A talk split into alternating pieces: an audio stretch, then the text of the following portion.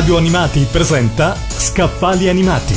Le più interessanti novità editoriali sul mondo della TV, dell'animazione e dello spettacolo con Gianluca Bonetta.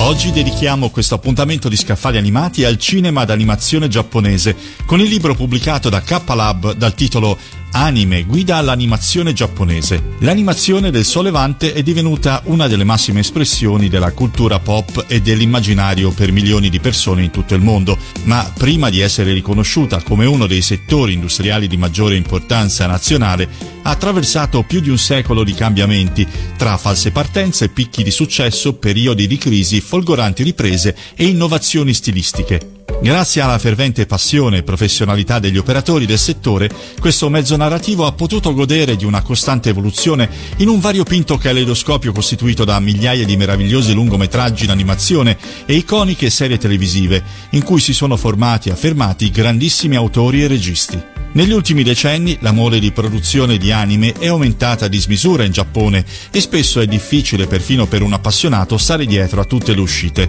Proprio per questo Anime è l'ideale per chiunque desideri avvicinarsi o approfondire la conoscenza delle opere di animazione realizzate in Giappone. Il libro si propone come la più completa e celebre enciclopedia cronologica dell'animazione giapponese mai realizzata, in una nuova edizione enormemente ampliata rispetto a quella uscita 30 anni fa. Ben 256 pagine di informazioni, approfondimenti, curiosità, backstage e dati tecnici su tutti gli anime del decennio abbondante che ha dato origine alla fantastica avventura dell'animazione giapponese in patria e nel mondo.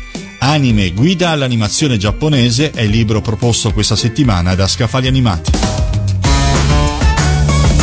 Radio Animati ha presentato Scaffali Animati. Le più interessanti novità editoriali sul mondo della TV, dell'animazione e dello spettacolo con Gianluca Bonetta.